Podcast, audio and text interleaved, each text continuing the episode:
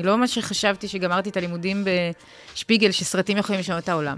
אני לא שם, אני לא חושבת שאף אחד לא יכול לשנות את העולם כנראה, אבל אני כן חושבת שהם יכולים לעורר מודעות, והם כן יכולים לפתוח לאנשים את העיניים, והם כן יכולים לגרום לאנשים צעירים לצאת ולהיאבק, אתה יודע, ו...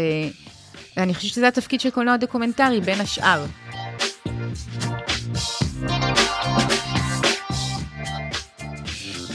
שלום, עידית אברהמי. אהלן. מה שלומך? אה, טוב, טוב. את אה, יוצרת אה, דוקו, במאית דוקו. בדיוק לפני שנה יצא הסרט H2 מעבדת שליטה, שלך ושל נועם שיזף. כמעט שנה, דוק אביב שנה שעברה. הסרט הוקרן פעם ראשונה בתחרות, ואחר כך, זה היה עוד לפני שהוא שודר בערוץ 8, אז אחר כך הוא היה בכל מיני הקרנות פרטיות והקרנות במקומות, סינמטקים, דברים כאלה. אמ, זה בעצם סרט שמספר, אה, H2 מעבדת השליטה זה סרט שמספר אמ, סיפור על רחוב אחד בחברון לאורך 50 שנה, אה, דרך ארכיונים וראיונות עם המפקדים ששלטו בשטח לאורך השנים, מהכיבוש ב-67, מלחמת ששת הימים, עד ימינו. והבחירה של נועם שייזף ושלי הייתה לספר את הסיפור הזה דרך רחוב אחד אה, בחברון, שבעצם נקרא רחוב השועדה. ממערת המכפלה עד תל רומדה, משהו כמו קילומטר וחצי, שזה בעצם המקום היחיד בארץ שההתנחלות, אה, לא בארץ, המקום היחיד בישראל, שההתנחלות אה, נמצאת בתוך, ה, אה, בתוך היישוב הפלסטיני. ולכן נדרש, נדרשת כמות מאוד גדולה של כוחות כדי לשמור עליהם. ומתוך הנקודה הזאת יצאנו לדרך, ובעצם חקרנו את ההיסטוריה של המקום הזה, של הרחוב הזה. זה, זה המהלך הסיפורי של הסרט. Mm-hmm.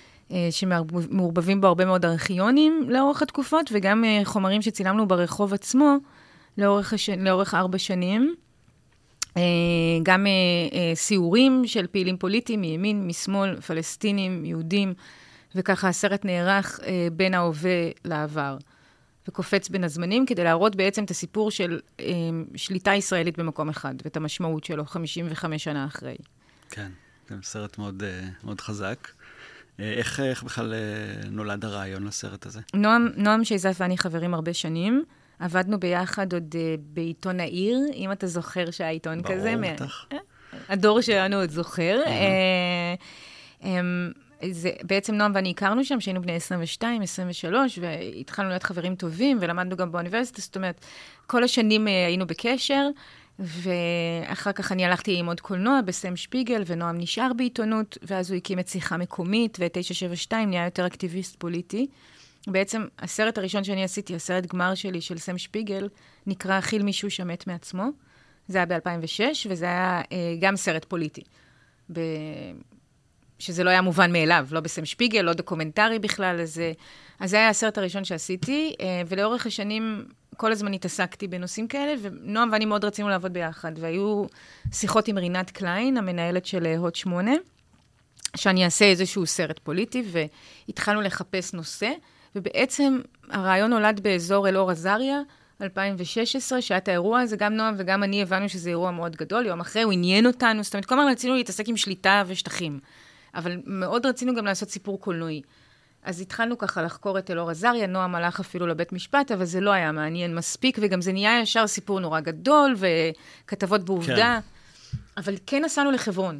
וכן מהנסיעות לחברון, ומזה ששנינו התחלנו ללכת לאורך הרחוב הזה ולהסתובב בו, אז, אמ, אז הבנו שה, שהסיפור הוא הרחוב. עמדנו שם בצומת בתל רומדה, איפה שהיה האירוע של אלאור עזריה, והבנו שיש לזה קשר למקום. ואז אמרנו, בואו נצא לאיזה מסע היסטורי, להבין איך רחוב שהיה רחוב שוקק והומה, והרחוב, השוק הכי מרכזי בגדה המערבית, כמו שרואים בארכיונים מלפני 67, נהיה עיר רפאים. נהיה מקום נטוש, נהיה מקום שיש בו המון המון חיילים, מקום שאם אתה הולך בו, הוא לא נראה לך אמיתי. הוא נראה לך איזה מין, אה, אה, קודם כל גלויה מהעתיד, של איך זה ייראה. ומקום הזוי, בתים ישנים ויפים, מדהימים, אבל ריקים, דלתות מרותחות, חיילים שעושים ג'וגינג על הרחוב, כל מיני אז, דברים נורא נורא הזויים, שישר גם בא לך לצלם. ואז מתוך זה, כי נועם ואני באמת באים מתחקיר, אז אמרנו, בואו נחקור את ההיסטוריה. זה, זה היה המהלך, אני יודעת mm-hmm. להגיד אותו היום, אני לא בטוחה שהבנו אותו בזמן אמת, אבל זה היה המהלך. כן, זהו, באמת התכוונתי לשאול אם uh, ידעתם מההתחלה שככה יראה הסרט במתכונת הזאת. אני חושבת, קודם כל, שבדוקומנטרי אתה אף פעם לא יודע. זאת אומרת, אתה אולי מציג אשליה שאתה יודע, mm. כי אתה צריך לכתוב הצעות ולהגיש את זה לגופים משדרים, אז אתה מביא איזשהו פיצוח. אבל אני חושבת שאם אתה במאי דוקו שמספיק משחרר, אז אתה מבין תוך כדי את הסיפור, כי הוא כל הזמן קורה. כי בניגוד לעלילתי, שיש לך תסריט ואתה צריך לאשר אותו, אז פה גם אם אני אכתוב תסריט, יש את המציאות. ומה היא תכתיב לי. אז כל הזמן צריך להיות איזה בלנס כזה. אני כן, ידענו מההתחלה שאנחנו רוצים לדבר על השליטים, זה היה מאוד ברור. היינו הרבה יותר uh, אנאליים בהתחלה, הרבה יותר uh, כאלה בירוקרטיים. רצינו לעשות כזה, לדבר על טפסים ולדבר על מספרים, אתה יודע, כל מיני דברים שלא בהכרח מצטלמים. Uh-huh. וכשהתחלנו לעשות את התחקיר הארכיוני, וגם עשינו את התחקיר לסרט בעצמנו, גם כי מאוד, uh, אי אפשר להרוויח כסף מדוקו, אז עשינו גם את התחקיר, uh-huh. וגם uh, כי זה עניין אותנו. אני חושבת שגם לא, לא היה יוצא כזה סרט אם לא היינו עושים את התחקיר. אז התחלנו לשבת בארכיון של התאגיד. בתקופה שזה עוד היה פילים, שרק התחילו לעשות את הדיגיטציה, ולהתחיל לעבור על פילמים שם מחברון, שיש המון. ואז אתה פתאום מוצא בפילמים את הסיפור של המשפט של לוינגר, אם אתה זוכר, שב-76, כן. שאף אחד לא ידע עליו. היה איזה משפט מפורסם אחר, שגם מופיע בתקומה והיה בבטות, אבל בפילים מצאנו את המשפט של לוינגר, ואז אמרנו, בוא נצא למסע ונחפש את הקצינים שהעידו שם במשפט. הגענו אליהם, אתה יודע, התדפקנו על דלת של איש מדהים, זאב אה, זבן בלוך, בכפר בילו, וככה הוא פתח את הדלת, וזה היה נראה שהוא חיכה לנו מלא שנים, וואו. ומוציא את הארגזים, ואומר, הנה הדוח של האירוע, והנה העיתונות yeah. מאז, אתה יודע. אז אתה מבין אה, מסיפור לסיפור איך אתה הולך לבנות את הסרט. לא ידענו על הילדה במערה, לא ידענו הרבה דברים, ידענו את הדברים הגדולים, טבח גולדשטיין, אלאור עזריה, האינתיפאדה השנייה, זה היה דברים שהיו ברור שיהיו בתוך ההיסטוריה, אבל דווקא הם, הם היו נורא ברורים, היה יותר מעניין למצוא את הסיפורים הפחות uh, מוכרים. וכל הזמן המשכנו לנסוע לחברון, עד שבעצם הייתה קורונה, וחברון נסגרה לגמרי, גם uh, הפלסטינים לא, התחס... לא קיבלו חיסונים, אז גם היהודים שם נדבקו, אז כאילו חברון mm. הייתה סגורה איזה שנה, וואו. ואי אפשר היה לנסוע, אז התחלנו לערוך את החומרים ולהתחיל להבין. זאת אומרת, זה גם נולד מתוך החדר עריכה. תהליך מורכב, מלא משמרות עריכה, מלא מלא מלא. ובעצם... אה, אה, מתי החלטתם שמי שירואיינו הם אה, בעיקר אה, ישראלים? בעצם, אני חושב שחוץ מזוג הצלמים הפלסטינים, כל המרואיינים הם, הם ישראלים. בעצם יש בסרט כמה ליירים, כמה רבדים, כי יש um, סצנות ברחוב, mm-hmm. ששם רצינו לצלם את האנשים שחיים ברחוב, זאת אומרת, הפלסטינים והמתנחלים.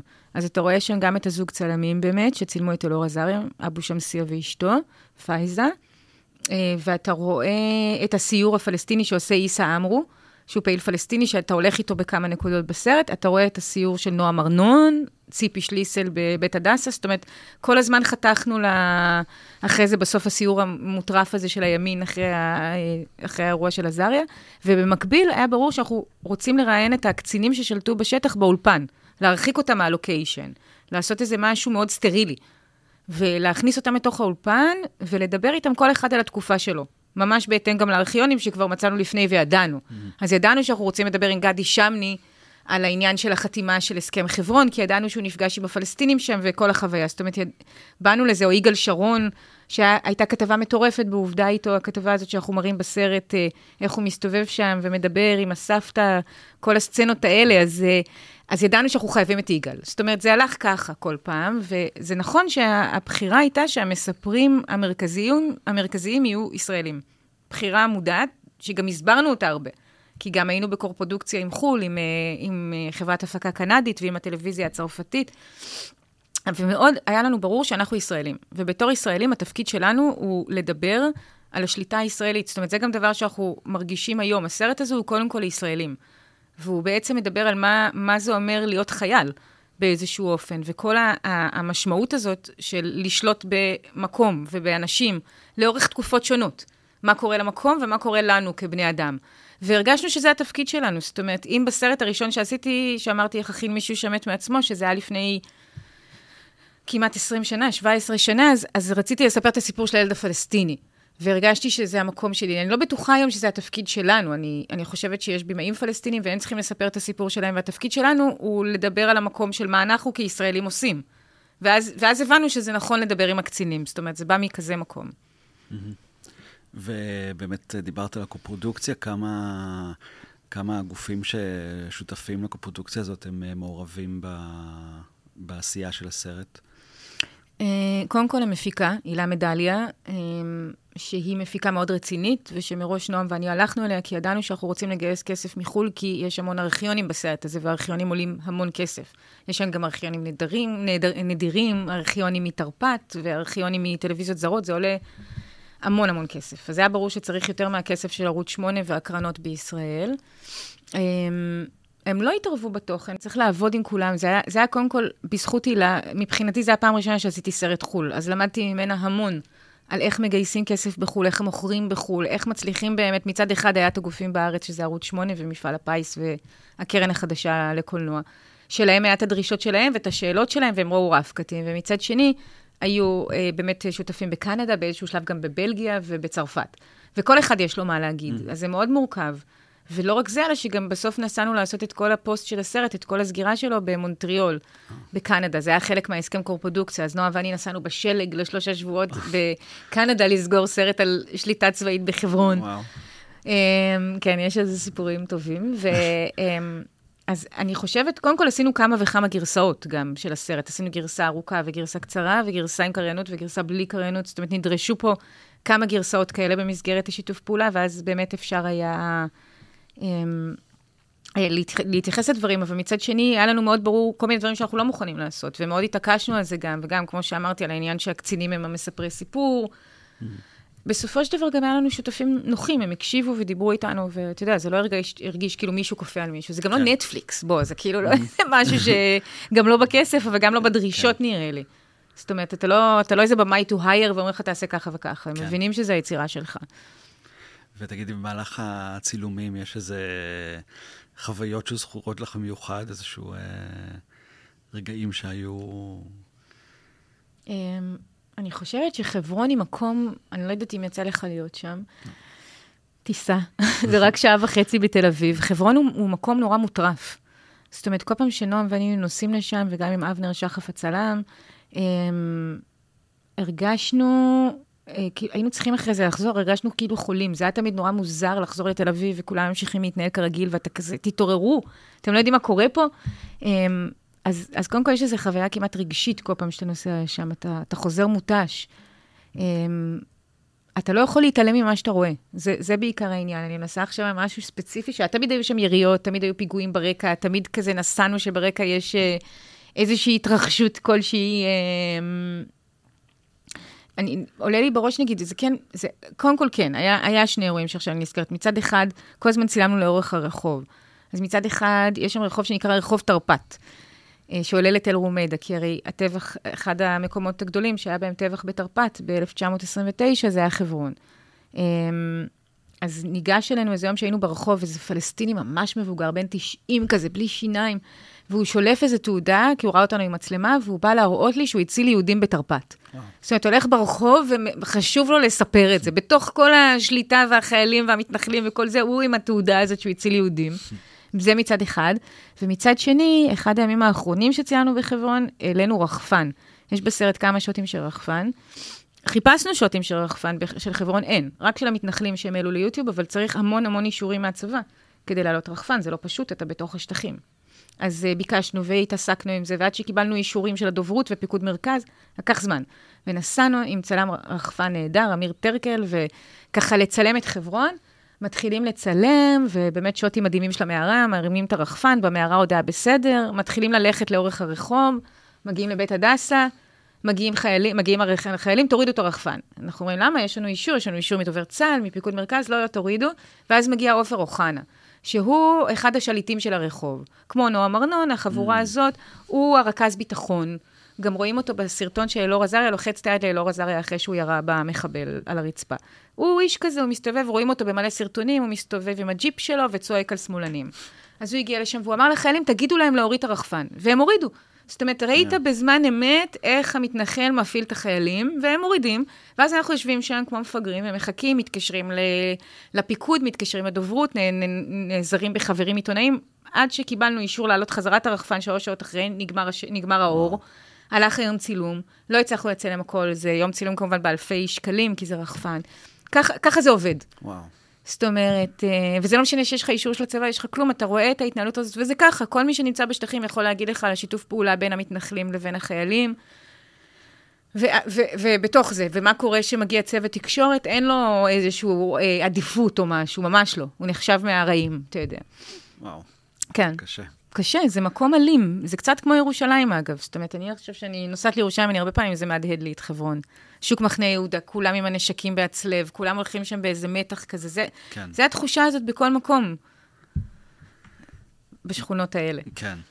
ומאז אה, יציאת הסרט אתם גם אה, עברתם עוד אה, מסע, שכלל איזשהו ניסיון לצנזר הקרנות של הסרט. כן. אה, ספרי קצת... אה, זה עדיין נמשך, המסע. כן. Uh, אני חושבת שמהרגע הראשון, הסרט, ששוב, ראית אותו, ואנשים כבר ראו אותו, יש אותו בעוד שמונה uh, ב-VOD, זאת אומרת, אנשים, זה הסרט משודר ושודר. הוא- וכל מי שרואה אותו רואה שהוא מסופר על ידי קצינים ישראלים, יש אפילו טענות, אה, או שהוא מאוזן, יכולים גם, היו כבר טענות גם שהוא uh, ימני, ושהנקודת מבט שלו היא ישראלית, וכו' וכו'. זה לא משנה את זה שעוד לפני שהסרט uh, עלה לשידור בערוץ 8, אחרי שהוא היה בדוק אביב, אז התחיל נגדנו איזשהו מסע, שבעצם התחיל בהקרנה קטנה בפרדס חנה, במסגרת איזה מועדון קולנוע שקיים כבר אה, שנים, שמפעיל איתי קנטור, איש מקסים, שביקש שנקרין את הסרט בבית מפעל הפיס, שם הוא עושה את כל ההקרנות. וזה הגיע לאוזניו של אה, אה, הפעיל אה, שי גליק, ששייך לבצלמו, אה, שזה איזושהי עמותה קיקיונית שאף אחד לא יודע מאיפה היא מקבלת את הכספים שלה, אבל... אה, המטרה שלהם זה בין היתר לבטל אה, אירועים שמדברים על המציאות פה. שמדבר, כאילו, אם לא, אם לא נראה את זה, זה לא יהיה קיים. אז אה, בלי לראות את הסרט בעצם, אה, הוא הוציא מכתב, אה, העמותה הזאת בצלמו הוציאו מכתב לראשת המועצה של פרדס חנה, שהסרט הזה מכפיש את חיילי צה"ל, ויותר מזה, הם כתבו שהסרט הזה אה, מציג אה, אה, ניסויים שחיילי צה"ל עושים בבני אדם. למה? בגלל שאחרי דוק אביב הייתה ביקורת בהארץ, שהכותרת שלה הייתה H2 מעבדת השליטה, הניסוי הכי ארוך בבני אדם, הכיבוש. אז מתוך זה הם לקחו את זה, זאת אומרת, ממש שקרים על הסרט ושקרים על נועם, ו... וככה הם מפיצים את זה במכתבים, ובפרדס חנה זה עבד להם, והראשת מועצה, למרות שהיא ממפלגת העבודה, ביטלה את ההקרנה, בלי לראות את הסרט. מה שכמובן עורר מלא רעש, והפגנות, והגיעו מלא אנשים להפגין בפרדס חנה, ובאמת הייתה, אגב, אחת החוויות המרגשות, כי בסוף הקרנו את הסרט שם, בסוף ההפגנה הגדולה שהייתה, מול איזה חמישה פעילי ימין שעמדו שם עם דגל וצעקו, ובאיזשהו שלב גם הפעילי ימין הצטרפו להקרנה, וראו, הם פתאום שמעו נועם ארנון, אלאור עזריה, וכל מיני דברים כאלה. אז זה גם היה איזו חוויה מרגשת על אה, כוחו של הקולנוע, אבל הכל באנרגיה נורא קשה. הוא ממשיך לנסות לבטל לנו הקרנות גם אחר כך, בסינמטקים, אה, שולחים נגדנו מכתבים. רק לאחרונה היה את מכון ויצמן, מכון ויצמן של שקמה ברסלר, מכון ויצמן של המחאה, שביטל הקרנה של הסרט בעקבות מכתב, אותו מכתב של שי גליק, ורק אחרי התערבות של הרבה אנשים ודרישות של אה, אנשים מאוד חזקים, אה, ואחרי שהם ראו את הסרט, מכון ויצמן, הם החליטו אה, כן להקרין אותו.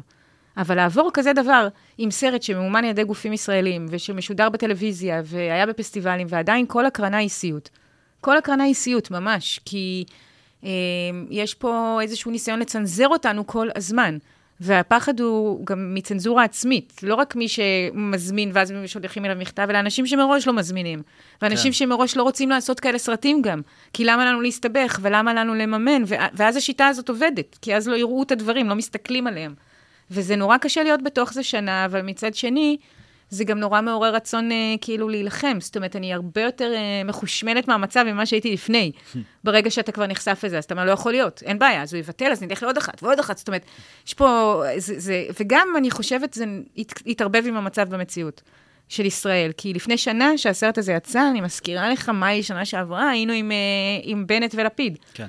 ונתניהו נראה כמו חלום רחוק, ויותר מזה, התלבטנו אם להכניס את איתמר בן גביר לסרט, כי הוא הרי מחברון, והרגשנו שהוא מין בדיחה כזאת. למה צריך להכניס אותו? מי, אם היו אומרים לנו, אז הוא הולך להיות השר לביטחון לאומי, זה היה נשמע הזוי. כן. אז, אה, אז אני חושבת שהסרט הזה התיישב על המציאות פה, שאנשים מתחילים, אנחנו חיים כרגע ב... עם ממשלה, ממשלת ימין קיצונית הכי קיצונית שהייתה מקום המדינה. והסרט מראה מה קורה, והרבה מהאנשים מהממשלה הזאת, הם באו מחברון. זאת אומרת, אה, אורית סטרוק, איתמר בן גביר, סמוטריץ' בשיטות שלו, אז הסרט הזה מראה מה קורה כשאנשים האלה שולטים במקום אחד, הנה עכשיו הם שולטים במדינה. כן. אז, אז פה יצא לנו איזה טיימינג מטורף. אה, שמי שרואה את הסרט מול המצב פה, אתה יודע, אה, זה, הוא, הוא כן מגיב. זה כן, אז אני כן חושבת שיש בסרט הזה גם איזו פעולה אקטיביסטית, בסופו של דבר. אבל ממש קשה. כאילו, כל דבר עם הסרט הזה קשה, שנה קשה. ואת חושבת שתעשי עוד סרטים כאלה? אחרי uh, החוויה הזאת? אני בטוחה שכן. זה לא, זה לא מרחיק, להפך, זה רק רצון לעשות עוד ולפתוח לעוד אנשים את העיניים, ואנחנו מקבלים תגובות מטורפות על הסרט, וזה גורם לאנשים לעשות פעולות. ואני לא חושבת, אני לא מה שחשבתי שגמרתי את הלימודים בשפיגל, שסרטים יכולים לשנות את העולם. אני לא שם. אני לא חושבת שאף אחד לא יכול לשנות את העולם, כנראה. אמ, אבל אני כן חושבת שהם יכולים לעורר מודעות, והם כן יכולים לפתוח לאנשים את העיניים, והם כן יכולים לגרום לאנשים צעירים לצאת ולהיאבק, אתה יודע, ואני חושבת שזה התפקיד של קולנוע דוקומנטרי, בין השאר. אז אני, ברור לי שאני אעשה, אבל ברור לי שיהיה מאוד קשה להפיק אותם גם. קיבלת אולי אה, תגובות מאנשי ימין שראו את הסרט ו... והבינו שאולי הוא לא נורא כל כך כמו ש... שחושבים? לא מספיק, כי מאוד קשה להגיע להקרין אותו במקומות של הימין, כי מראש הם uh, פסלו אותנו. Um, זה תמיד נורא הזוי הפער הזה בין כל הטקסטים, ואז שמישהו מגיע לראות ואומר, אה, זה לא קשור, היה לנו... ממש לפני כמה ימים הייתה הקרנה בבית הצעירים במאזה, בתל אביב, um, והגיע איזה בחור, מקסים, חרדי לשעבר, um, שהיה נורא נסער בסוף ההקרנה, והוא נורא רצה לדבר, והוא אמר שהוא חיפש את הסרט מלא זמן עד שהוא מצא איפה לבוא לראות, והוא בא, ואתה רואה ככה, הוא, הוא מאוד אמוציונלי, והוא אומר לי, אני עוד uh, כתבתי בצהריים בקבוצה של המשפחה שאני אלך לסרט, ואימא שלי אמרה, בבקשה, בבקשה, אל תלך. וואו. זאת אומרת לך, מה קורה שם? מה הם חושבים על הסרט הזה? הם חושבים שאנשים רואים כן. אותו ו... אז, אז מצד שני זה גם מראה איזה, איזה כוח זה משפיע, כאילו, הדבר הזה, זה מטורף. אני מודה שלא לא עשיתי אף פעם משהו שהיה עד כדי כך, אה, אה, אני לא יכולה להגיד שנוי במחלוקת, כי אני לא חושבת שזה שנוי במחלוקת. אבל שהיה קשה כל כך, כל, כל צפייה וכל הקרנה, וכן עשיתי דברים ביקורתיים, וכן העיתונאים, וכן כל דבר שאני עושה כמעט יש לו איזשהו רצון להגיד משהו על המקום הזה. אבל זה כאילו התיישב על איזה, על, על הפ... אתה יודע, על להגיד כיבוש. אז, אז הימנים בכלל לא אומרים שיש כיבוש, אז זאת להראות להם סרט על זה, אבל כן, בהרבה מקומות שהקרנתי, והיו גם קהל ימני, היית, היו, היו שיחות. היו גם טענות, למה לא הזכרת את הפיגוע הזה? איפה הפיגוע של ציר המתפללים?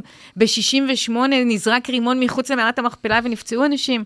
ואז אני עונה, זה שהסרט הזה נותן מקום מאוד גדול להרוגים בשני הצדדים, וההרוגים היהודים מוזכרים בשמם, כמו שלהבת פס, וההרוגים בבית הדסה, 29 הרוגים בטבח גולדשטיין לא מוזכרים בשמם. זאת אומרת, אדם ואדם, וזה אף פעם לא נגמר.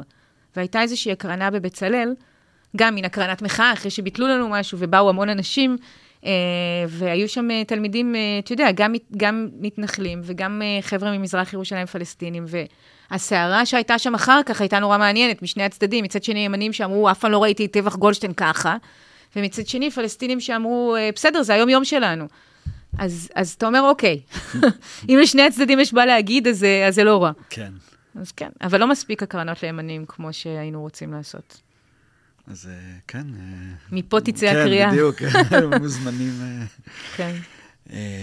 טוב, בואי נחזור קצת אחורה, אחורה בזמן. קולנוע זה משהו שתמיד רצית לעשות? שאלה טובה. לא, אני חושבת שרציתי לעשות תיאטרון, כאילו בתור ילדה גדלתי בבית של תיאטרון, אבא שלי שחקן תיאטרון, אימא שלי שנפטרה הייתה מחזאית. אז זה היה, זאת אומרת, בית מאוד בוהמיאני, לא עשיר בשום צורה, עולם של תיאטרון, אבא שלי היה בחן, אמ, ו... אבל עולם עם מלא תרבות, ועם זה שתמיד אח שלי ואני, באופן שהיום כנראה היו קוראים לרשויות הרווחה, היינו בלילות לא הולכים לישון, אלא הולכים עם אבא להצגות, וכאילו נמצאים מאחורי הקלעים.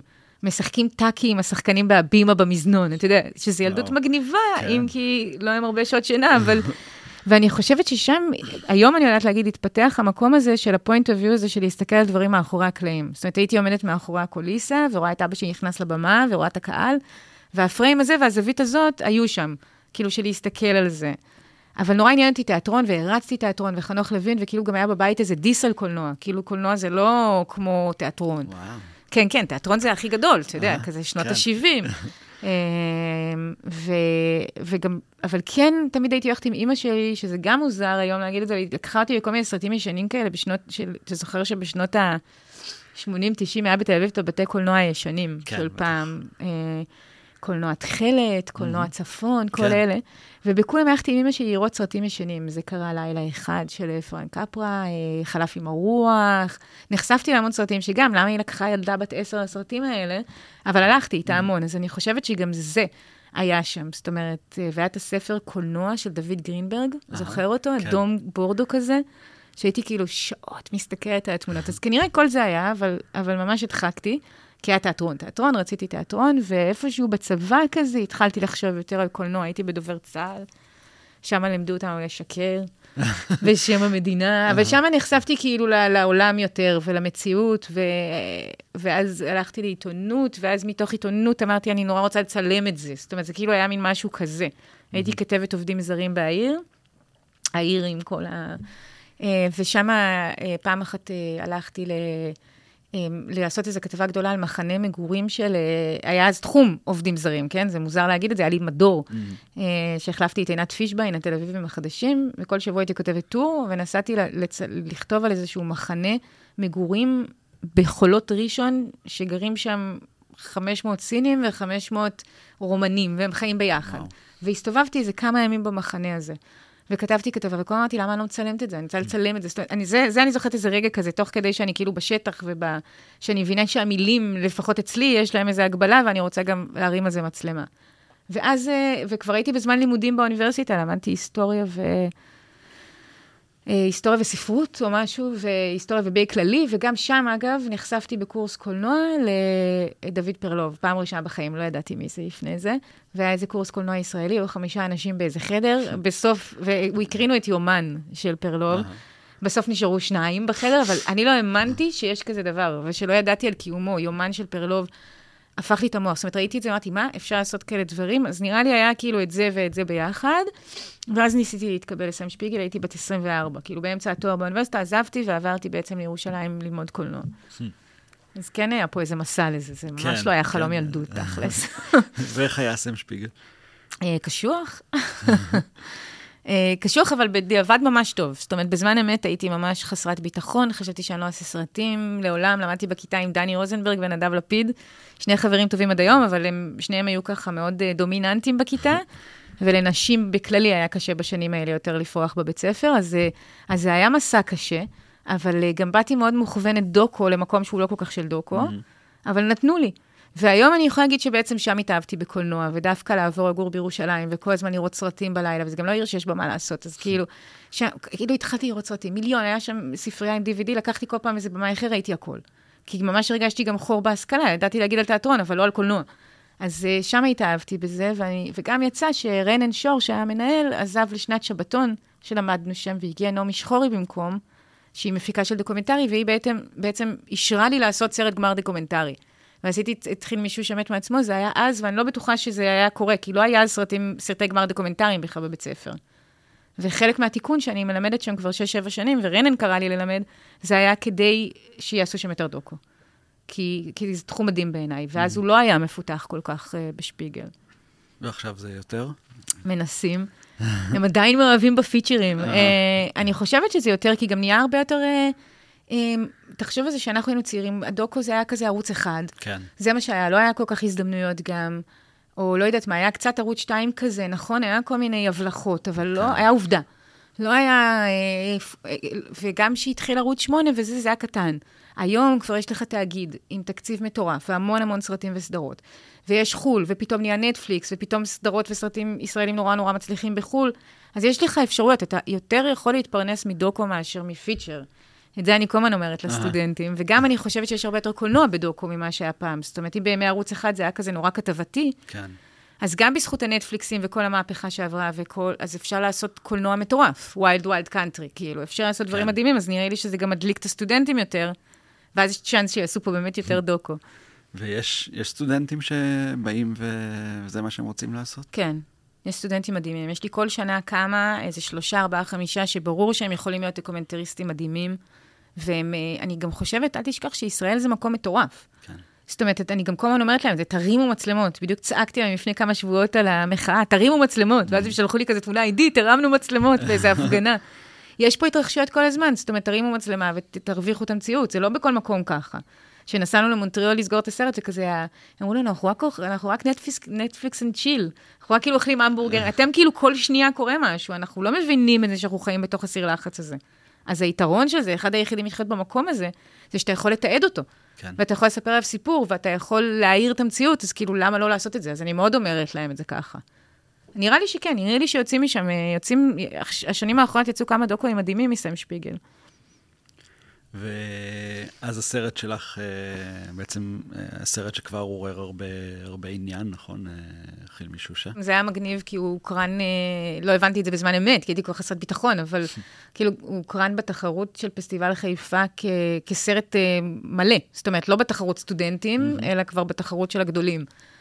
אה, שזה היה מרגש. כן. אה, ואז הוא גם כאילו, יש דוקו כזה, באו אחרי השידור, אחרי ההקרנה בחיפה, אמרו, אנחנו רוצים לקנות את הסרט. גם זה, לא הבנתי כמה זה מדהים שמישהו רוצה, וגם כן. אז זה שודר ב-yes דוקו, אז כן, היום אני יכולה להגיד לך שהיה שם איזה משהו.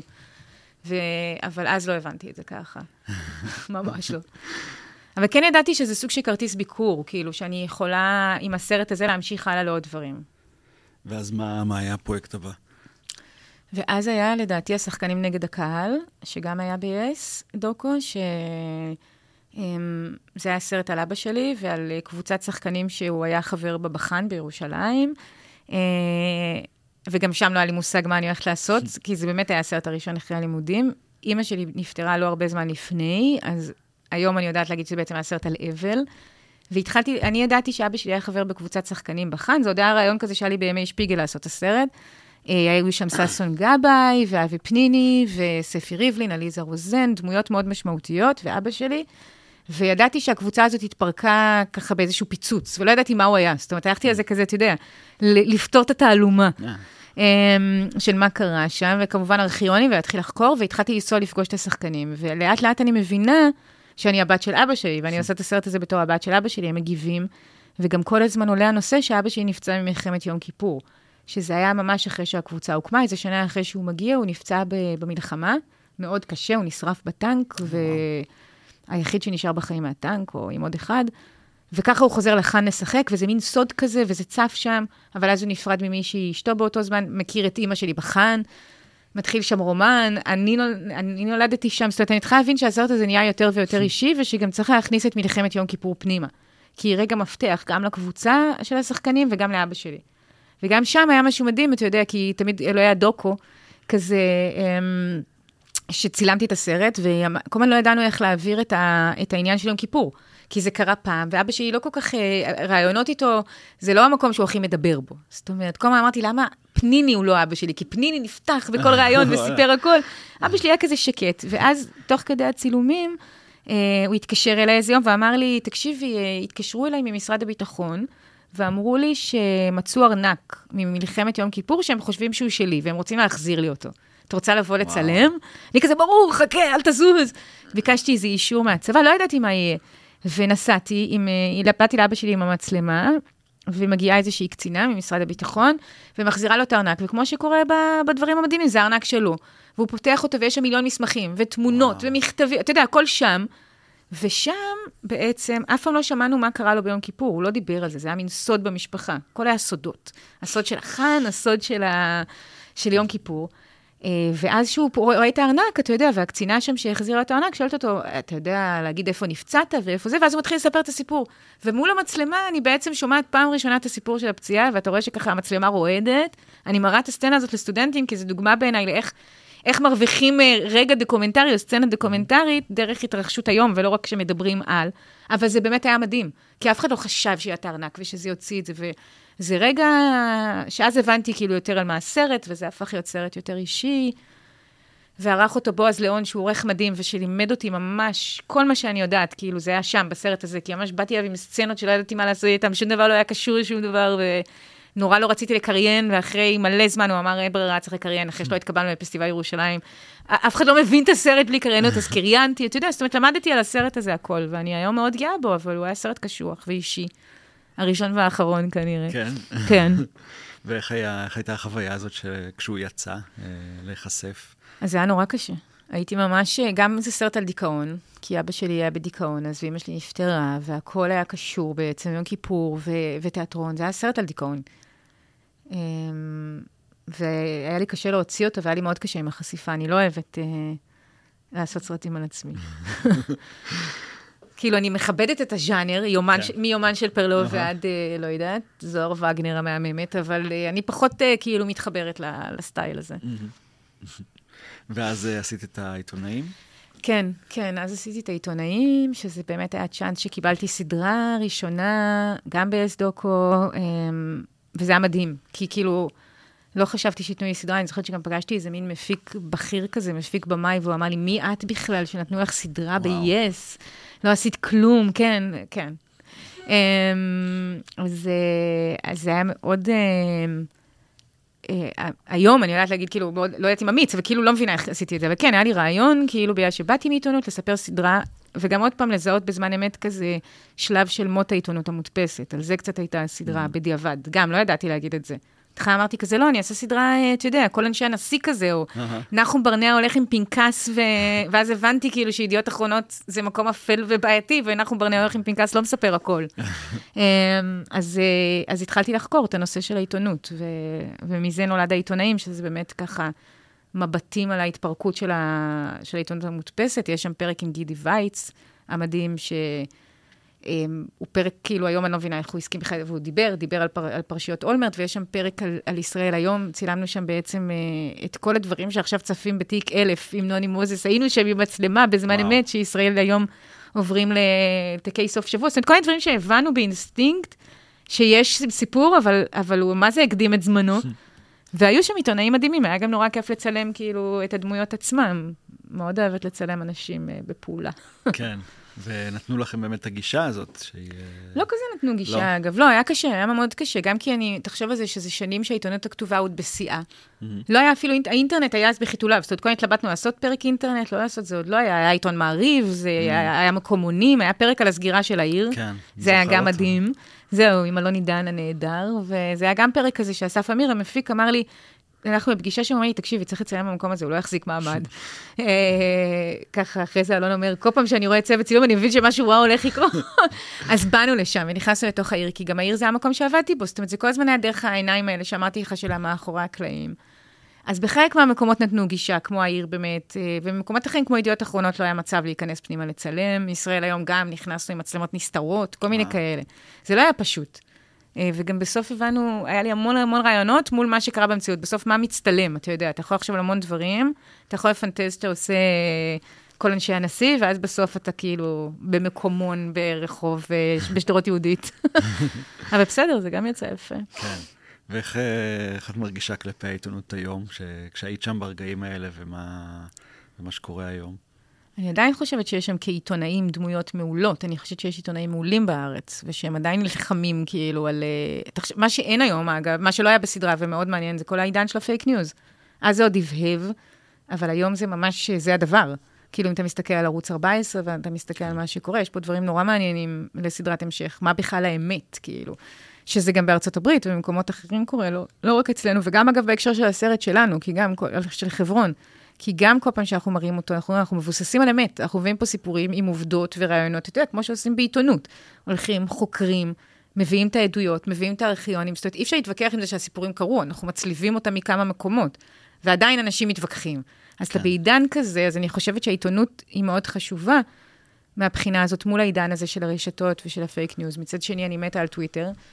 זה המקום שאני צורכת בו חדשות, לא, לא מצייצת, אבל משם אני לוקחת הכל, לא מסוגלת לפתוח טלוויזיה ולראות את האנשים האלה ב live. אז יש שינוי, נראה לי, ב... בהרגלים. זה לא מה שהיה פעם העיתונות המודפסת. היא פעם הייתה מקום, אה, זה היה המקום, שאנחנו כן. כאילו גמרנו את האוניברסיטאות, זה עוד נחשב. זה היה כזה העידן האחרון נראה לי, אתה יודע, העיר עוד ערכו ארי פולמן וכל מיני דמויות כאלה. זה היה, זה היה וואו. היום זה די מדכא. כן. אבל עדיין יש אנשים מעולים. כן, כן. כן. ואז אה, הפרויקט הבא היה חלומות מפלסטיק. אה, חלומות מפלסטיק היה שרינת קליין, הציעה לי לעשות אה, סדרה, והיא הייתה אמורה להיות הכי טרשית שאפשר כזה בערוץ הבידור על ניתוחים פלסטיים. אני ממש לא מתחרטת שעשיתי אותה, אגב, למדתי שם המון, והיא יצאה סדרה ממש טובה, כי עוד פעם, כאילו, לי הציגו כזה, בואי תעשי סדרה על איזה מנתח פלסטי, יהיה לך כניסה חופשית למרפאה שלו. אני כזה, כניסה חופשית למרפאה? אוקיי. אמ, ועשינו משהו שאני יכולה להגיד אותו היום, אבל אה, בשום, כאילו, הם כל כך זרמו איתנו, שהתחקירנית ואני התחפשנו לאחיות, וישבנו שם בפגישות אה, של המנתח יחד עם מטופלים, כדי להבין על מה הסדרה. אתה מבין? כאילו זה היה, איזה כן. חודש היינו עם זה, וראיתי ניתוחים, ראיתי הכל, הייתי בפנים. ואז אמרתי, מה? והם כאילו, אתה יודע, בדף המקורי של הסדרה הם רצו כזה שאני הולכת לציין את המנתח בבית, גולש בים, אני כזה חוזרת, אני אומרת, לא, יש פה דרמה מטורפת, יש פה בעיקר נשים שכל החיים שלהם סוחבים פצע מטורף של איזושהי בעיה ב, ב, בגוף שלהם, שהן חושבות שאם הם יתקנו את זה, זה ישפר משהו בנפש, ויכול להיות שכן. והן מגיעות לשם, והמקום הזה של המפגש הזה הוא הדרמה. ואז הבנתי כאילו על מה הסדרה, ממש, יחד עם התחקירנית, אחרי ההתחזות הזאת. אה, ואז, ואז אמרתי, אני מצלמת הכל בתוך, ה, בתוך המרפאה. זאת אומרת, אני, ה access היה מאוד מאוד חשוב, והוא תמיד חשוב בדוקו. שאומרים לך, בוא תיכנס למרפאה פה, אתה יכול לצלם הכל. וגם הרופא הנחמד סך הכל, הוא מאוד רצה להתפרסם, אז הוא כאילו נתן לי הכל, אתה יודע. אז, אז אני הרווחתי מזה רגעי דוקו כן. מטורפים. אבל עשיתי עונה אחת, נכנסתי להיריון, נמלטתי, לא רציתי לעשות עוד עונות של זה, כי הייתה ציפייה למשהו נורא טרשי, וכל הזמן נאבקתי לעשות דוקו, ורינת כן נתנה לי לעשות, ואתה יודע. לא יודעת מה היה בעונות אחר כך, אבל ככה... כמה עונות עוד היו? לדעתי היו לזה איזה ארבע עונות או משהו לגמרי. לא, וגם אני יודעת שעשו על זה מחקרים, וככה זה דבר שמדובר עליו בחוגים למגדר מלמדים את הסדרה, היה לה את המקום שלה. וגם קיבלתי ביקורות מטורפות. אז הבנתי, אגב, שאתה עושה סדרה בהוט, אתה מקבל פי אלף יותר ביקורות מאשר יס. כולם כתבו על זה, והיה ביקורות מדהימות. זאת אומרת, כאילו יצא לי פה, וממש לקחתי את זה ככה מ... פרנסה נטו, ומאוד נהניתי לעשות את זה. אז הבנתי שכאילו, אפשר, שאתה לומד מהכל. Mm-hmm. אבל גם שם התעקשתי, אתה יודע, לעשות את זה מאוד דוקוי. והיא כן. הלכה איתי, יאמר לזכותה שהיא ממש הלכה איתי על זה. עשית הרבה פרויקטים, לא נדבר על כולם. באיזה אתגר במיוחד? Mm. לא, כמו שדיברנו מקודם, באמת עשיתי הרבה. אני לא, אני לא הבנתי, לא ראיתי את זה ככה. אני מבינה היום שאני כנראה, אני חושבת שתכונה ממש חשובה זה אמביציה. כנראה צריך 80 אחוז אמביציה ו-20 אחוז כישרון. ובטוח לנשים, אגב, כי אנחנו צריכות לדחוף את עצמנו יותר. תחשוב כמה בימיות נשים יש מול כמה גברים. אז כל הזמן זה איזשהו מאבק, ולהכניס את הרגל ו- ולהמשיך בתוך זה. אז כל הזמן עשיתי, אני מבינה היום שזה לא מובן מאליו. אתה יודע, זה כאילו, כל הזמן היה את הפרויקט הבא, ו- וגם לכל אחד התייחסתי אליו כאילו הוא, הוא שלי לחלוטין, גם אם הייתי בימי שכירה. אז, אז מאוד התאבדתי על כל דבר. שאני, אתה יודע, אני לא רואה איך אפשר לעשות את זה בלי להתאבד, ולכן זה גם שוחק ואתה גמור אחרי כל פרויקט, אבל אה, אני חושבת שהייתי מאוד גאה בסדרה על הבר נוער אה, שעשיתי, יחד עם אבנר ברנהיימר אה, ונוי כרמל, שהייתה סדרת דוקו פשע על הרצח בבר נוער, והייתה בקשת. והמנהלת דוקו של קשת כינתה אותה לאחרונה הכישלון הכי גדול בתולדות קשת, כי הרייטינג לא היה בהתאם. אבל זו גם הייתה סדרה שאני מאוד מאוד גאה בה, כי זו הייתה הפעם הראשונה שהתעסקתי עם המדיום הזה של דוקו פשע, שאני מאוד אוהבת, ואני מבינה כמה הוא מוסרי. וכמה צריך להיות שם בזהירות על הדמויות ובזהירות על האנשים. וזה היה סיפור מטורף, הסיפור של בר נוער. והיה נורא מעניין, אה, ישבנו שם על, עוד פעם, כמו שבחלומות מפלסטיק התחזיתי לאחות כדי להבין מה הסיפור, אז פה ישבנו וראינו מאות על גבי מאות של חקירות משטרה, וקראנו את כל התמלולים, והבנו בעצם איך מהרגע הראשון המשטרה חקרה את זה בצורה הלא נכונה. חשבה שזה פשע שנאה של מישהו שירה, אבל ברגע שאתה מתחיל לחקור, אתה מבין שהבר נוער זה איזה מרתף ברחוב אה, צדדי בתל אביב, שרק מי שהיה שם ידע עליו. זאת אומרת שהיו מראש אמורים לחקור את האנשים שקשורים למקום, את זה הם עושים רק שנה אחרי. אז ככה זה גם היה סדרה על מחדלים משטרתיים, וסדרה על אה, ילדים אה, שירו בהם, ושרובם היו בארון עדיין, ושבאו מהפריפריה. הייתה סדרה מאוד קשה לעשייה, אה, גם יש את חן לנגר, אחד הילדים שהיה שם והוא התאבד לפני אה, שנתיים אחרי הסדרה, הוא היה גיבור בסדרה. אנשים מצולקים, אנשים אה, פגועים, ואתה גם עוד פעם מבין כמה כוח יש לדוקו, וכמה צריך להיזהר, וכמה אי אפשר אה, אה, להפוך אנשים לרוצחים רק בשביל קליף הנגר. אה, ואתה חייב אה, מאוד לשמור על הדמויות שם בדוקו פשע, ועוד אתה עושה את זה בקשת, זאת אומרת, וזה הגיע אחרי צל של אמת, כולם רוצים שאני אעשה מצל של אמת, ולא הסכמתי, ממש לא הסכמתי, וגם שם זרמו איתי בסוף קשת. הפלתי להם את הרייטינג, אבל זרמו על התוכן. לא, אתה יודע, זאת אומרת, אני, אני חושבת שיש לך המון המון מוסר בלהיות במאי. אתה חייב להיות עם המון מוסר בלהיות במאי דוקו. זה מדיום נורא מורכב. זה מראש איזשהו ניצול, once שהפעלתי מצלמה ואני מדב... מוציאה ממך את הסיפור ועורכת אותו. אז, אז איזה בן אדם אתה, זה מאוד משמעותי בתוך הדבר הזה. ויש כאלה, ש... יש לא מעט כאלה שחוטאים בזה. כן. ניצול. מצד שני, אה, אנשים גם רוצים לספר את הסיפור שלהם. נכון. נכון, ובגלל זה אני אומרת, הגבול מאוד דק. כן. אנשים, אז, אז התפקיד שלך פה כבמאי הוא מאוד משמעותי. איך אני משתמש בסיפור ועדיין מצליח לספר סיפור יותר גדול, איך אני לא פוגע בדמות שלי, אבל מצד שני אני גם לא עושה סרט תדמית, אני לא כל הזמן יכול לשמור עליה. אז איפה פה הגבול?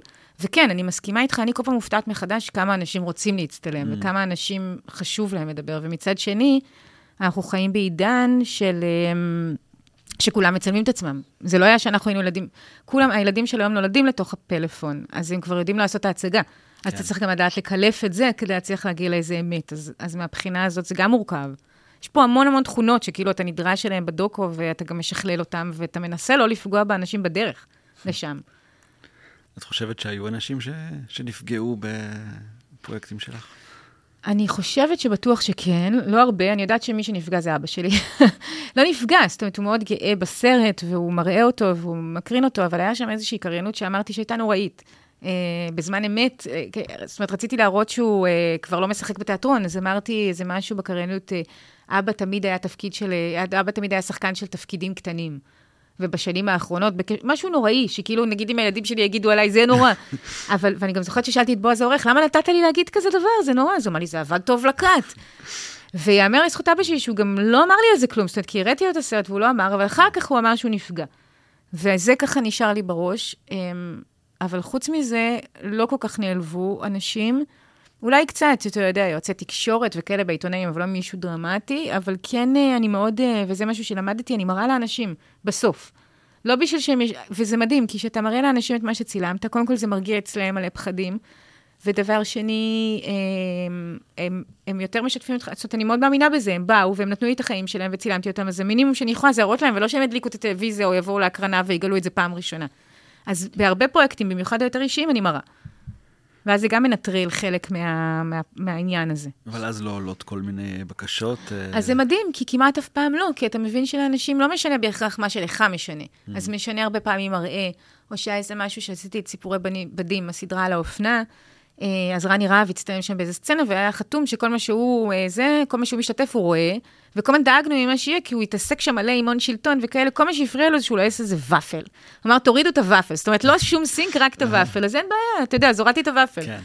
אמ, אז אה, אני מבינה שזה גם מייצר אמון, אני גם באמת חושבת שזה נכון. שוב, תלוי מה מומי, לא לכל אחד ולא על כל דבר, אבל אם אתה בא ואתה הולך עם מישהו לאיזה מסע, אז, אז המינימום זה גם, לא, ולא קיבלתי כמעט תגובות לא טובות. בינתיים. כן, מעניין. איזה חלק את הכי אוהבת בעבודה על הסרטים? זה התחקיר, הצילומים? אחרי שהכל נגמר. יפה, תשובה טובה. אמ, שאלה טובה. אני אוהבת הכל. אני, אוהב, אני חושבת שאני אוהבת מאוד את העריכות. כי העריכות זה השלב הזה שמצד אחד אתה לא בלחץ הזה של יום צילום, ולקום מוקדם בבוקר, ולגרום לאנשים להצטלם. זאת אומרת, יום צילום אתה הרבה יותר חי, אבל בעריכות אתה... בגלל שבאמת בדוקומנטרי, אני חושבת שהכל נקבע בעריכות. זאת אומרת, זה... בניגוד לעלילתי, באמת שיש תסריט, כמו שאמרנו, ושחקנים, וטייקים, העורך בעליל, בעלילתי, אוקיי, הוא בוחר את הטייק. במקרה הנורא, אם שום דבר לא עובד, הוא צריך להפוך את התסריט, אבל בדוקו אתה ממש מגדי, עושה הכל בחדר עריכה, ואני נורא אוהבת לעבוד עם אורחים ואורחות, וזה מעניין לי, ושם אתה בונה את הסיפור. Hmm. ושם אתה גם רואה את הטעויות, ושם אתה מבין איך לצאת, זאת אומרת, אני חושבת שזה המקום, אבל... כן, אבל גם כל השלבים שמובילים לזה, אין דרך, אין, אין, אין דרך להימנע מאף אחד מהם. כן. לא, אני מניח שיש אנשים שיש להם אה, משיכה לחלקים מסוימים. אה, בתהליך, שנורא אוהבים את התחקיר, או ש... כן, גם יש בימאים, נגיד, שכל מה שמעניין אותם זה בימוי מצלמות, אתה יודע, והכי חשוב כן. להם הפריים, והם יתעסקו שעות עם עדשות, אני פחות. Mm-hmm. אני עובדת עם צלמים שאני נורא סומכת עליהם, אני, אני אוהבת לדבר על framing, ואני אוהבת לחשוב shooting, אבל זה לא ממש שמעניין אותי, וגם עוד פעם, בדוקו, אם, אם הצלם יהיה איתי, ופתאום יהיה איזה רגע, אני אסמוך עליו, הוא יקבל את הרגע הזה, אנחנו נדבר על זה לפני, אבל בזמן אמת אני לא בהכרח אתערב, אלא אתן לו לתעד, אז, אז שם גם השליטה שלי אולי פחותה.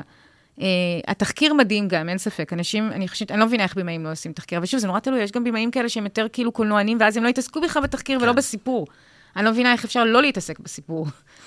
כאילו, אז יש סיפור ויש צורה, אתה יודע, ויש כאלה שנראה לי שהצורה מנצחת את הסיפור. אני, אני חושבת שאני הפוך, אבל, אבל הצורה תיגזר מהסיפור, זה בטוח. ואז זה כאילו, נגיד שעשינו את הבר נוער, אה, אז התחלנו את התחקיר ולהיפגש עם הילדים, ילדי הבר נוער שהיו שם. שבאמת אז, כמו שאמרתי, הבנו כמה הסיפור קשור למקום, ללוקיישן. עוד פעם, זה כאילו, אני מאוד מאמינה שבתחקיר אתה מבין איך לספר את הסיפור. אז, אז אמ, כל ילד שפגשנו אותו, ככה, ואני תמיד יושבת עם מחברת וכותבת את התחקיר, כאילו גם לזכור לעצמי וגם ככה, זו השיטה שלי. אמ, אז כל אחד מהילדים האלה, הנערים האלה, לקח באיזשהו שלב את המחברת ושרטט את, ה, את, ה, את המקום. כל פעם שדיברנו על הברנוער, הוא רצה להראות את זה, שזה חלל, ופה החדר ביליארד, ופה הקופה, ופה המדרגות, זאת אומרת, וכל אחד שרטט את זה עכשיו. וגם המסלול של הרוצח היה על כל המהלך הזה. אז מתחקיר, מפגישה לפגישה, וגם שאול גנון, שניהל את הברנוער, גם לקח את המחברת ושרטט. אז אני אומרת, אוקיי, הם כולם מדברים על הלוקיישן. אז עוד פעם, כמו בחברון, הלוקיישן הוא הסיפור. אז תרגמנו את זה, כי שם עשינו green אה, screen, שלקחנו את המפות האלה, ובנינו בעצם ב After, אמ, יחד עם אדם לוינסון, אפטריסט מדהים, בנינו מפה של הברנוער, ועשינו באפטר, אתה יודע, את החדרים גדלים, וכל פעם שהם דיברו, עברנו למפה. אז, אז עוד פעם, אז זה צורה ותוכן, אבל כאילו מתוך התחקיר ומתוך זה שכולם דיברו איתי, אמרתי, אוקיי, הסיפור הוא הברנוער. אתה מבין? אז כאילו, אני לא מבינה כן. איך במאי לא יכול לא לעשות את התחקיר, כי זה דבר מוביל לדבר, מוביל לדבר. ותגידי, אפשר להתפרנס מדוקו? קשה. קשה ממש. קשה באופן כללי להתפרנס מקולנוע וטלוויזיה, נראה לי, ואומנות כלשהי. בדיוק היה לי ויכוח עם איזה מישהו שאמר לי, את לא אמנית. כזה, במשכורת אני לגמרי אמנית. אמ, אפשר להתפרנס מדוקו, צריך לעשות המון דברים. המון המון דברים, ובמקביל, וזה קשוח. אה, אני יחסית מצליחה, אה, כי באמת אה, סדרות, כאילו, אם אתה עושה רק סרטים, הרבה יותר קשה. אם אתה עושה סדרות, אז יש לך סיכוי גם בסדרות להרוויח יותר, ועכשיו נהיה יותר סדרות. כשאני התחלתי לעשות סדרות, כמעט לא היה. היה לנו רץ הסרטים, ועכשיו כאילו עם התאגיד וכל זה, יש המון סדרות בשנה, ואז אתה כן יכול להרוויח טיפה יותר. אבל צריך ללמד, וצריך לעשות מלא דברים, וגמרתי את חברון, והספקתי כבר לסגור עוד סדרה לתאגיד בשנה הזאת, שעוד מעט עולה לשידור. Mm. זאת אומרת, מה, מה היא? סדרה על חמישה פרקים, מאוד דוקואית, על מנתחים בחדר ניתוח. כל פרק מנתח אחר, זה משהו כזה שקראו לי לבוא לביים, זאת אומרת, רצו שאני אעשה את זה כשהייתי בחברון ולא הייתי פנויה, לקחו במאית אחרת, היא נכנסה לחופשת לידה והחזירו אותי. אמרו לי כזה, יש לך עשרה חודשים, שום דבר לא עובד, אף בית חולים לא מסכים uh, שנכניס מצלמות. אני כזה, אוקיי, אתגר, אני אעשה את זה. ועמדתי בזה בעשרה חודשים, שזה סיוט, צילומים, עריכה ופוסט של חמישה פרקים. וואו. כל פרק מנתח אחר, אבל עוד פעם, כי היה משהו מדהים, כי אתה מקבל access לתוך חדרי ניתוח. אז הייתי בתוך ניתוח לב, והייתי בתוך ניתוח מוח. היינו בשני פרקים עם כירורג אמ, מוח, שזה אה, מטורף. זאת אומרת, הייתי מוצאים גידול מתוך המוח. אז אני כזה, מדהים, בוא נצלם את זה. נכנסתי מוצאה מתוך החדר ניתוח. אתה יודע, מוצאת את הדבר, יש הסדרת טריגר על הסדרה הזאת עכשיו, שיש בה שוטים קשים, אבל היא מטורפת, כי אני לא חושבת שאף פעם אה, ראו ככה, ממה שאני ראיתי, פנים של חדר ניתוח. וואו. ועוד פעם, ודמויות מטורפות. עשיתי פרק אחד על מנתח עוברים, שאני לא חושבת שמישהו יודע שיש כזה תחום, זה העתיד, שהוא מנתח בעצם בתוך הבטן, הוא איש מדהים. הוא מנתח עוברים בתוך הבטן מצלמות שהוא מכניס פנימה. ברור שמה שאני התלהבתי, שיש לי שוטים עם מצלמות, אתה יודע, mm-hmm. ואז מתוך זה אני מתחילה להבין את הסיפור, והסיפור הוא כמובן שיש פה דילמה מטורפת, שגם כל מה שקורה בארצות הברית, על הפלות ועל מי הזכות, האימא או התינוק. הוא מנתח תינוק בתוך הרחם. האם האמא צריכה לעשות הפלה כדי להציל את עצמה? זאת אומרת, יש פה דילמה נורא נורא מעניינת, והוא רק בתחילת התחום, זאת אומרת, אה, והוא עושה בארץ דברים מדהימים, והיינו בתוך ניתוחים מטורפים, אז כאילו אתה... כל פעם אני נחשפת במקצוע הזה, נכנסת לאיזה כן. עולם, ואז אתה יודע, אני כזה, אוקיי, עכשיו אני מנתחת מוח, אין בעיה. אז אני אכנס לזה עד הסוף. אני מבין שאת עמידה לניתוחים. אני עמידה להכל. מדהים. לא, אני מאוד אוהבת ארטקור, אה, גם שטחים אה, בימי אינתיפאדה וגם חדרי ניתוח. איך את עם זה שהעולם הדוקו מאוד התרחב בשנים האחרונות מבחינת ה... זה כבר מאפשרים הרבה יותר... יותר אנימציה, יותר uh, שחזורים, uh, זאת אומרת, זה כבר uh, פחות מוגבל. מצד שני, מאפשר הרבה יותר uh, מניפולציות. מה, מה את uh, מרגישה לגבי זה? עוד פעם, א', מצד אחד זה מדהים, נכון? כי בגלל נטפליקס וכל הדומים, יש, יש הרבה יותר תקציב, אפשר לעשות סרטים וסדרות בתקציבים אדירים. אני חושבת שזה הכל שאלה של מוסר. עוד פעם, השאלה היא איזה בן אדם אתה ואיך אתה הולך לישון בלילה. אני לא הייתי יכולה ללכת לישון בלילה אם אני הופכת מישהי לרוצחת בשביל להצליח בפרק הרביעי של הסדרה לייצר קליפהנגר. לא הייתי עושה את זה. יותר מזה, לא הייתי מסוגלת לעשות את זה. גם בברנוער, שכאילו, היה אפשרות לעשות את זה. היה מאוד קל לעשות דברים כאלה, במיוחד בדוקו פשע, מאוד קל. Um, אז, אז אותו הדבר גם, עוד פעם, אתה יכול להיות האפטריסט הכי מדהים בעולם, ולהעיף חזיות באוויר בכל מיני תעלולי אפטר, אבל uh, בסוף אתה מתעסק בבני אדם ובסיפורים, ולכן uh, אני חושבת ש... ולא סתם, כאילו, הסיפור הזה הוא כזה גדול, uh, סיפור צל של אמת, כי אני חושבת שזה אחד הדברים היותר קשים שנעשו פה. אז יכול להיות שזה באמת קשור לטכנולוגיה המתקדמת, שכאילו פתאום אנשים שפעם לא, לא חשבו לספר סיפור, פתאום גילו את הכלים האלה, והם לא מבינים שגם יש בני אדם מאחוריהם. אני חושבת שזה נורת אזהרה רצינית, כאילו, כי אנחנו מתעסקים עם בני אדם וזה הסיפור חיים שלהם. עם כל כמה שהטכנולוגיה התקדמה. אותו הדבר שחזורים, אני אישית ממש לא אוהבת שחזורים, אבל אם זה מתבקש בתוך המהלך הסיפורי, אתה יודע, אוקיי, מה, ש, מה שהסרט דורש בסוף. Mm-hmm. אז אני לא, חושבת ש, אני לא חושבת שהבעיה היא זה שנוצר יותר, כאילו, בואו לא נאשים את הטכנולוגיה המתקדמת. כן, אתה לא, מבין, זה לא כאילו... הטכנולוגיה. אז מה, אז למה התכוונת? לא, זה, זה פשוט נהייתה יותר לגיטימציה לעשות גם את, ה, את הדברים האלה. שחזורים תמיד אפשר היה לעשות. כן, אהרון מוריס עשה את זה עוד אז. אבל... אה, שהמניפולציה, כאילו, יותר, אתה אומר, יש יותר אופציות כן, לעשות מניפולציה, כן. נכון. נכון, ומצד שני יש גם כלים מדהימים, כאילו שמה, אנחנו נימנע מהם ונישאר ב- בשפת אה, ערוץ אחד כזה, זה, כן. זה דילמה. ועכשיו גם AI בכלל יאפשר AI. אה, ליצור כל, כל מציאות ש... שאנחנו מדמיינים. על זה אני כבר לא רוצה לחשוב. יש לנו, כל החברים מסביבי כזה, AI הולך לחסר אותנו, AI גומר אותנו, אין לנו פה מה לשבת עוד, עוד עשר שנים הם מורידים אותנו. כן, לא, כן, זה, אה? אני לא חושב שזה נכון, אבל זה, זה כן ייתן הרבה יותר כלים להמציא דברים ולהמחיש דברים. יש לי כל מיני ויכוחים עם הבן זוג שלי, שהוא איש אה, UX, UI, איש אה, אינטרנט, וכזה כל מיני, תני לי רעיון לסרט, אני אכניס את זה לבינה ונראה איזה תסריט היא מוציאה. עכשיו, הוא כל הזמן מביא תסריטים, באמת, ערך ויקיפדיה נמוך. באמת לא, היא עוד לא הגיעה למעבר, כאילו, אתה יודע, כן. זה, נראה כרגע, מצד שני, הבן שלי, שהוא בן 15, הוא רק, הוא בודק דברים ב-GPT. כאילו, הוא בודק משם, זה כמו הגוגל שלו. יש, כן. אה, יש פה, אני, אני מעדיפה, כאילו, עוד לא כן. לחשוב על זה. אני, אני כן חושבת שמה שאתה אומר נכון מאוד, זה שהמוסר עוד יותר ייבחן. כי עוד יותר נידרש, כי יהיה לנו המון כלים שיוכלו לאפשר את זה. AI, אתה יודע, אפשר לעשות deep fake של אנשים, אפשר כן. לעשות דברים מטורפים. כן, deep fake וכבר, זה גם אה, מפחיד בעיניי, נכון. נגיד. וכבר אה, עשו כמה כאלה. כן. אה, אבל אה, נראה לי שגם יש כלים מדהימים, אבל גם אה, מוסרית אנחנו הולכים אה, לעולם מאוד אפל. אוקיי. ומה מה עוד את, מה את מתכננת לעתיד? מה, מה את עוד חולמת לעשות? אה, לא יודעת, אני כזה נורא מרוקנת. חברון אה, הוציא ממני המון. אני כן מאוד גאה בסרט הזה, אף אחד לא חשב שהוא יהפוך להיות כזה מדובר ושיראו אותו אנשים. אבל אה, אני כזה באפיסת כוחות מסוימת, ועוד אחר כך כאילו לסגור את המנתחים הזה במלא מלא, בממש מעט זמן, כן. ממש מהר. כי יש כבר איזה פרויקט אחר, כאילו, שאני עוד מעט צריכה לעשות, אבל אני כזה בהתלבטויות, אני לא יודעת. אני... אני in between, שאתה in between אתה כאילו נגמר, אתה לא רוצה לעשות שום דבר, ואז כאילו מגיע הפרויקט הבא ואתה כזה פתאום מתלהב ממנו, לפחות אני ככה. אה, גם כאילו אולי, אולי בא לי קצת לעשות עלילתי, אבל גם מין עלילתי, אבל שמעורבב, אתה יודע, based on a true story כזה, בכלים של דוקו, כאילו כמו, זוכר את Unbelievable שהיה? על איזה חקירת משטרה, כאילו כזה, מהאזורים הק- ההארדקוריים, אה, עשיתי גם איזשהו פיתוח ל- לאיזושהי דרמה. עם דרור מישני לפני כמה שנים, אז כאילו זה כן אולי, אבל גם, לא יודעת אם יש לי כוח. אני מבין שזה לא זמן טוב לשאול את השאלה הזאת. שאלת עתיד אה, לא ברורה. לא, גם אני, אני מרגישה שאתה חייב, אחרי שאתה מתרוקן, אתה חייב להתרוקן כדי שיבוא לך איזה השראה, או יבוא לך איזה רגע שאתה רוצה עוד פעם לעשות. אני, אני לא, מבין- כאילו, זה כן קורה עדיין, אני כן, אה, אני כן שם. עוד לא הרמתי ידיים, אבל אני כן חושבת שיש מחיר לשנה כזאת, ו... וכל הזמן להיאבק, וכל הזמן לדבר, וכל הזמן להגיע להקרנות. כן, אני כל הזמן הולכת להקרנות של חברון, גם נועם וגם אני, אנחנו איזה פעם, פעם בשבוע בהקרנות, שזה מדהים.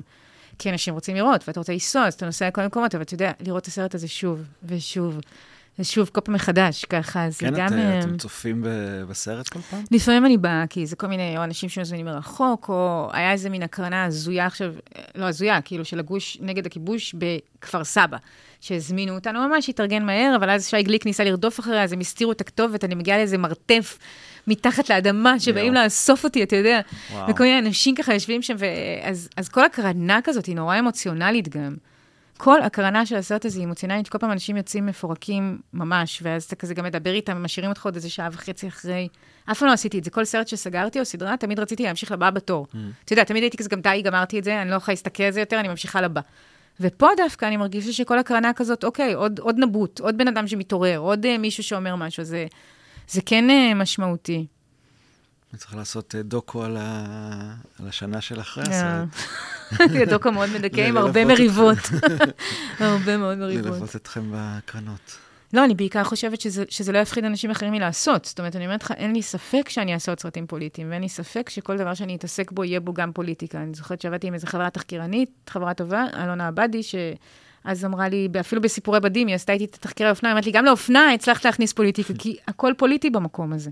המקום הזה הוא מאוד פוליטי, הכל, הכל פה קורה. אתה יודע, גם, אני גם מאוד uh, קשה לי בתקופה הזאת עם מה שקורה במקום. זה גם משפיע. מצד אחד להישאר ולהילחם, מצד שני, כאילו, אתה מרגיש שאתה בתוך איזה קרב, ואז הכל נראה שולי, כאילו, של לעשות סרטים וכאלה. אז זה גם קיים שם. כן, שולי, ומצד שני גם חשוב אה, בפני עצמו. נכון, לא, לא, ברור. ואני, בגלל זה אני אומרת, זה גם מפעיל אותי כל הזמן, כן. מצד שני גם זה מתיש כל הזמן ללכת להפגנות האלה, גם זה חלק. כן, מאוד. זה כאילו, לקחו לנו את ימי שבת. כן, קשה. כן. טוב, אז... אה, סיום יפה. כן, כן. לקחו לנו את ימי שבת. כן. אה, טוב, אז אה, אני מקווה שנמשיך עוד אה, בהמשך על עוד פרויקטים מעניינים. ותודה רבה, היה מאוד מעניין. תודה רבה, היה מאוד כיף, וכן, לא יישבר. כאילו, אני כן ממליצה לכולם לעשות דוקו, שלא יישמע לרגע שיחה פסימית. אוקיי. טוב, תודה. ביי.